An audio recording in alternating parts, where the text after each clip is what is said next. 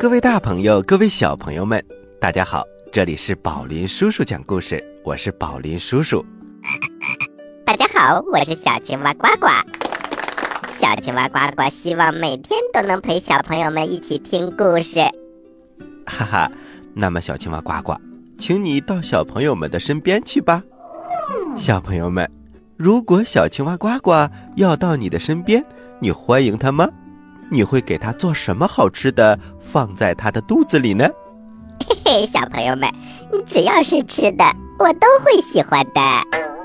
小朋友们，小青蛙玩偶已经上市了。拿到小青蛙玩偶的小朋友，你可以每天为小青蛙呱呱画一道菜，然后放到它的肚子里。这样啊，它就不会抢宝林叔叔的盒饭了。小林走小青蛙，请关注我们的微信公众平台“宝林叔叔讲故事”，点击“呱呱精选”，就能够看到我喽。故事一箩筐，故事一箩筐。《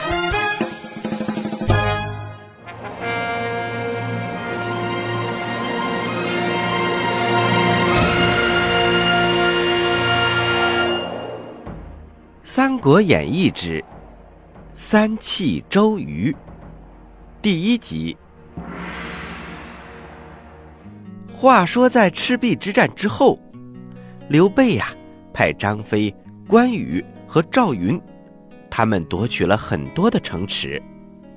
比如说，赵云取了贵阳，张飞取了武陵，关羽去攻打长沙，而且在长沙呀。还收了一员老将，名字叫黄忠，同时还收了一员大将，名字叫魏延。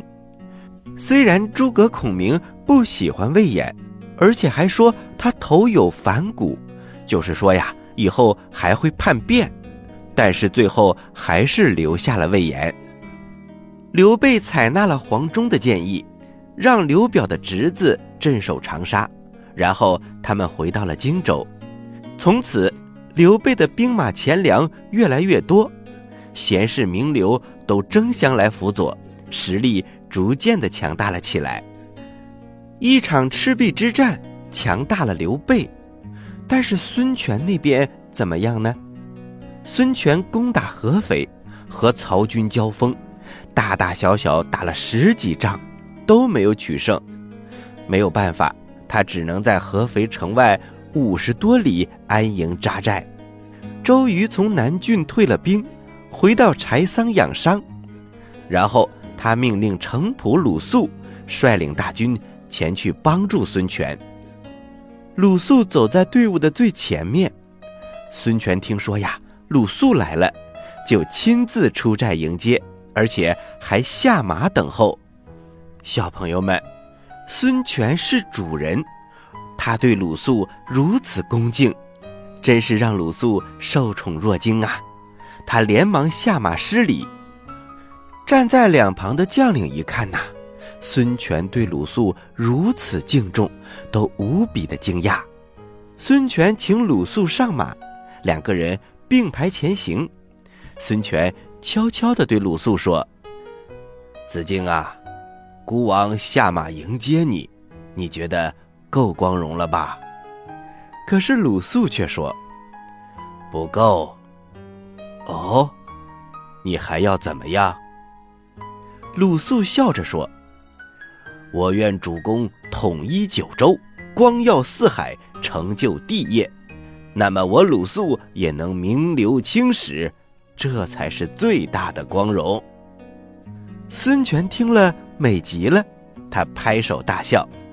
两个人来到了营帐，大摆宴宴，犒赏三军，商量着如何攻打合肥。没过多久，合肥的守将张辽送来了战书，邀请孙权前来决战。孙权一看，非常的生气，他亲自率领军队冲锋陷阵，不幸中了曹军的埋伏，被团团包围。大将太史慈舍命相救，被射中了好几箭，孙权大败而归。这一仗直杀得江东将士闻风丧胆，提到张辽的名字，吓得小孩都不敢哭了。小朋友们，当我们说宝林叔叔，小朋友们躺在床上一定是笑眯眯的；但是当大人说张辽来了，小朋友们吓得哇哇大哭。所以呀，张辽大将军不适合讲故事。就这样，太史慈受了重伤，他大叫几声，就死去了。孙权痛心疾首，只好回到南徐休养士兵。小朋友们，南徐就是今天的江苏省镇江市。日子一天一天的过去了，没过多久，公子刘琦在襄阳病死了。小朋友们。公子刘琦呀，是刘备的侄子，也就是刘表的儿子。他作为刘表的继承人，在荆襄一带很受尊敬。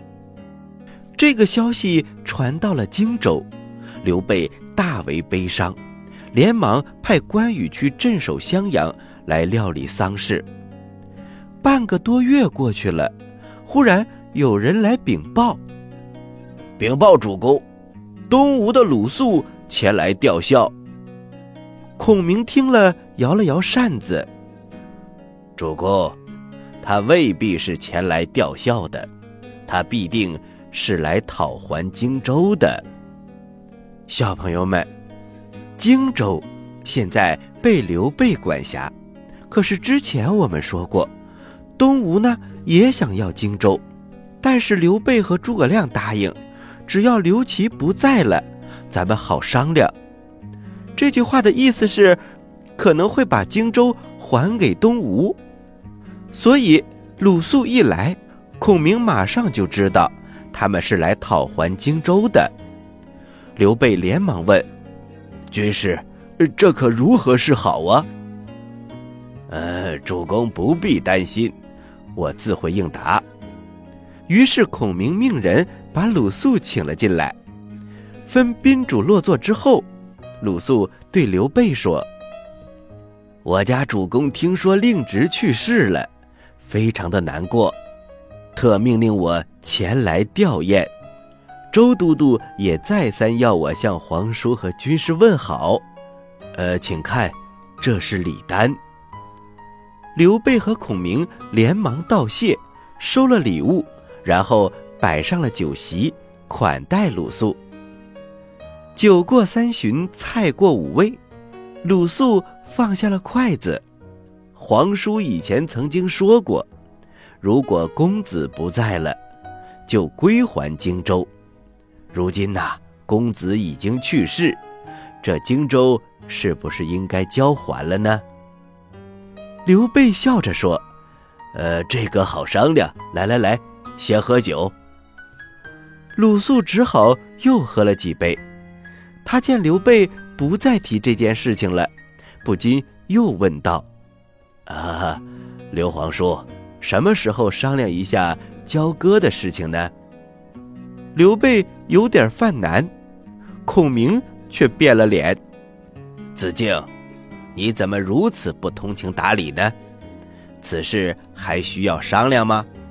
汉朝毕竟是刘家的天下。”我主公乃中山靖王之后，当今皇上的叔父，难道就不应该有自己的封地吗？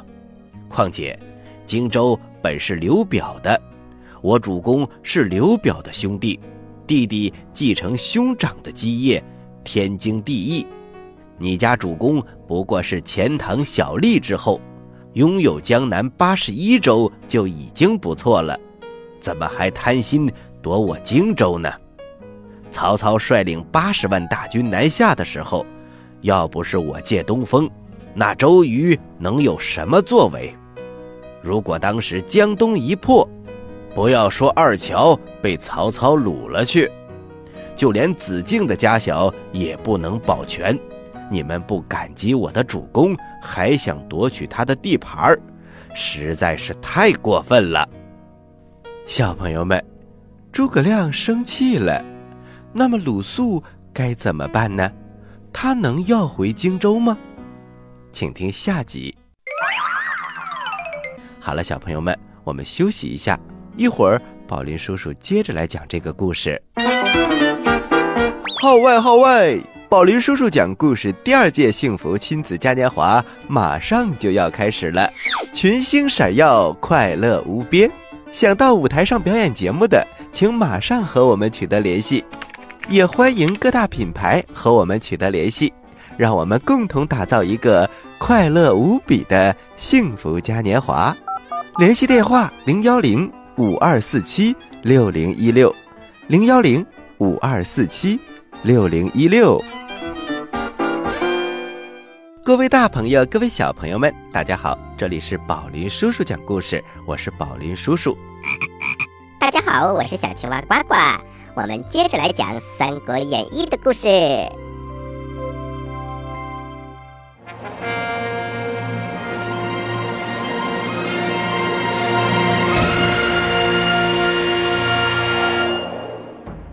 三国演义》之三气周瑜第二集。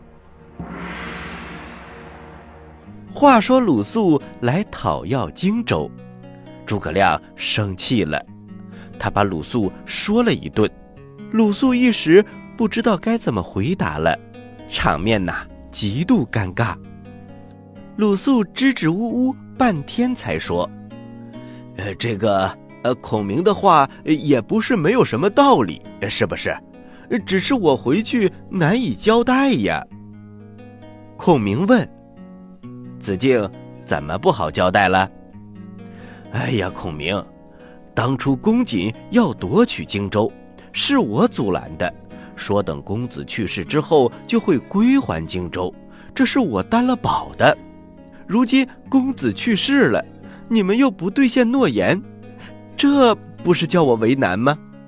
如果我家主公或者是公瑾怪罪下来，我倒是不怕，只怕东吴和刘皇叔又结了怨，双方动起刀兵，刘皇叔就算有了荆州，也坐不稳呐。孔明，你要理解我的苦心。诸葛亮微微一笑：“子敬，曹操百万大军我都不怕。”还怕区区一个周瑜吗？先生要是怕面子上不好看，我家主公可以写一纸文书，算是暂借荆州为根本，等夺取了别的城池，再把荆州还给东吴。你觉得怎么样？这，呃，孔明，你们打算夺了什么地方以后再还荆州呢？嗯。诸葛亮摇着扇子。中原一时难以夺取，西川刘璋昏庸无能，我主公啊，想要夺取那里的地方，等西川一到手，自然就归还荆州了。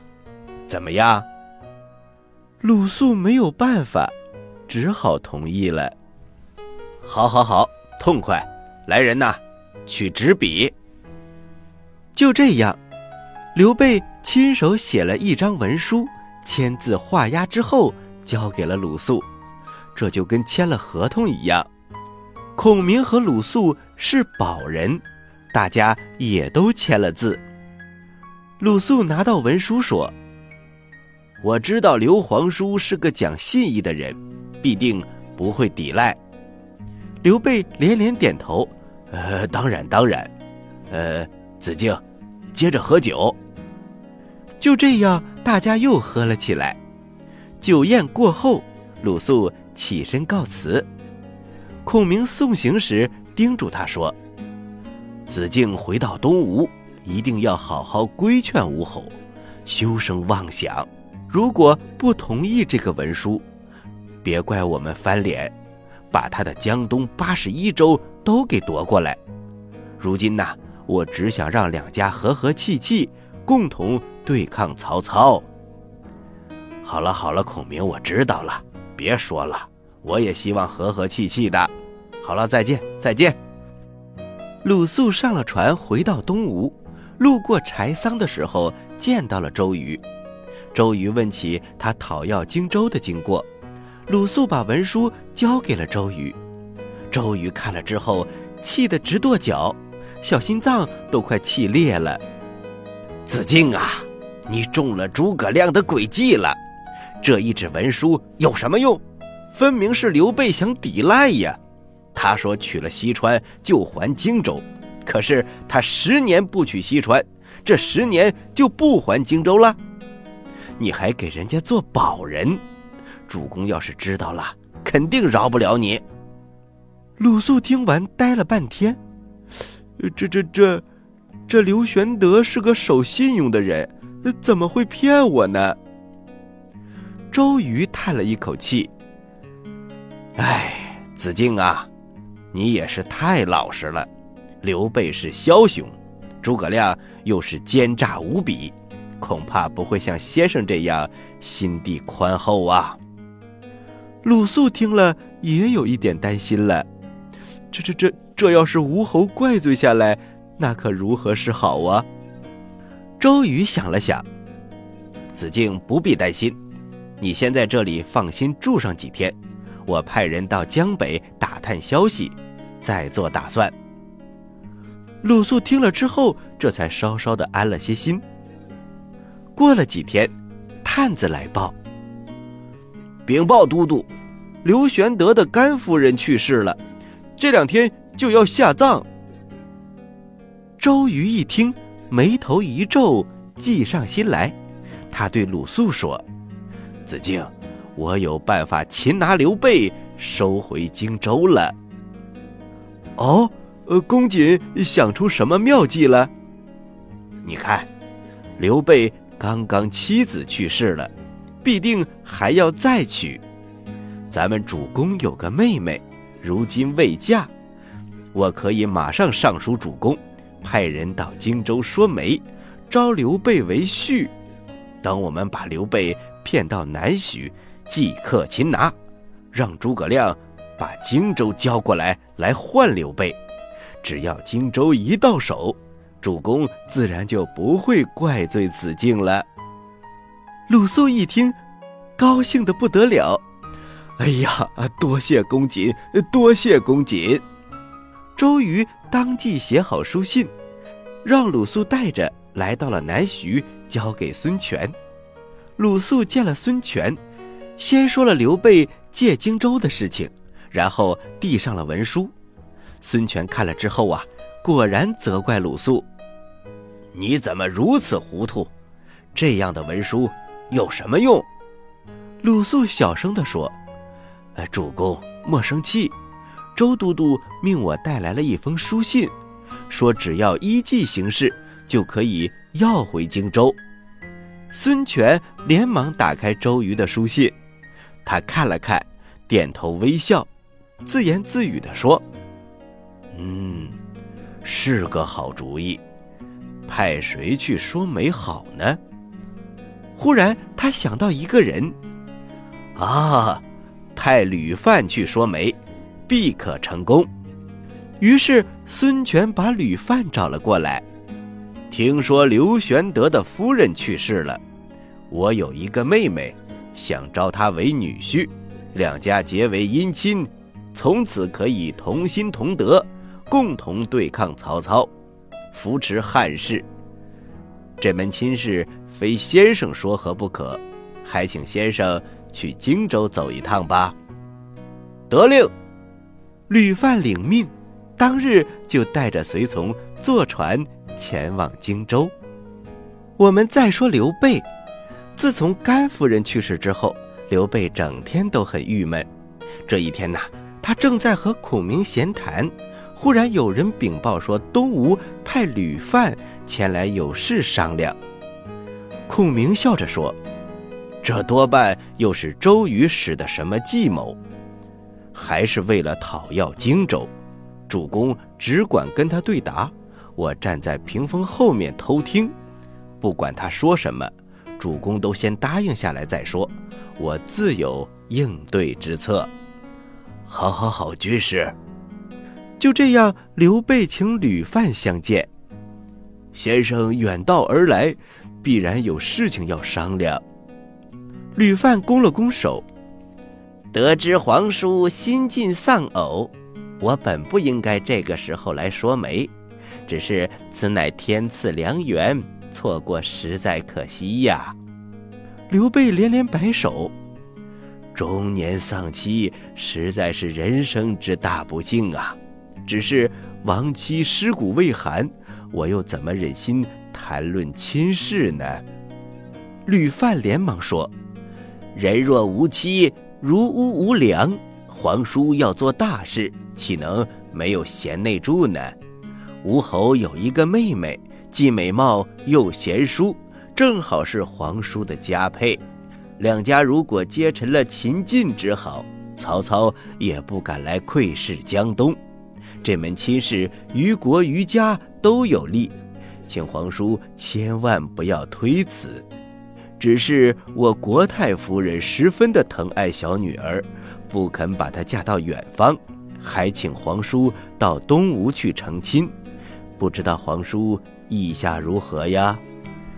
刘备想了想，呃，吕先生，吴侯知道这件事情吗？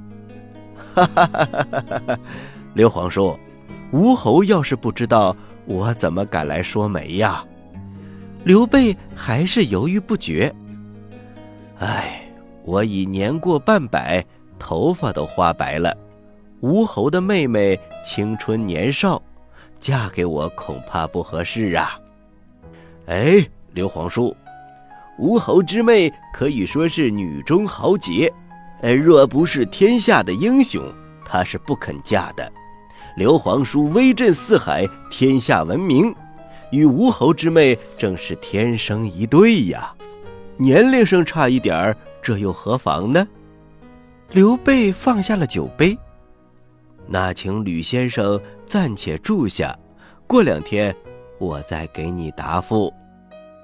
小朋友们，周瑜使上了美人计，要把刘备骗到东吴抓起来。那么接下来刘备会上当吗？请听下集。好了，小朋友们，今天我们的故事就讲到这里了。接下来是小青蛙呱呱提问题的时间，请小朋友们做好准备。我来问，你来答，呱呱提问题。小朋友们，今天我们讲了三气周瑜的故事，嘿嘿，当然。嗯，这只是第一期周瑜，叫做巧取荆州。那么我的问题来喽，是谁去世了，孙权就来讨要荆州了呢？你有几个答案可以选哦：一，张飞；二，诸葛亮；三，公子刘琦。知道答案的小朋友，请把你的答案发送到我们的微信公众平台。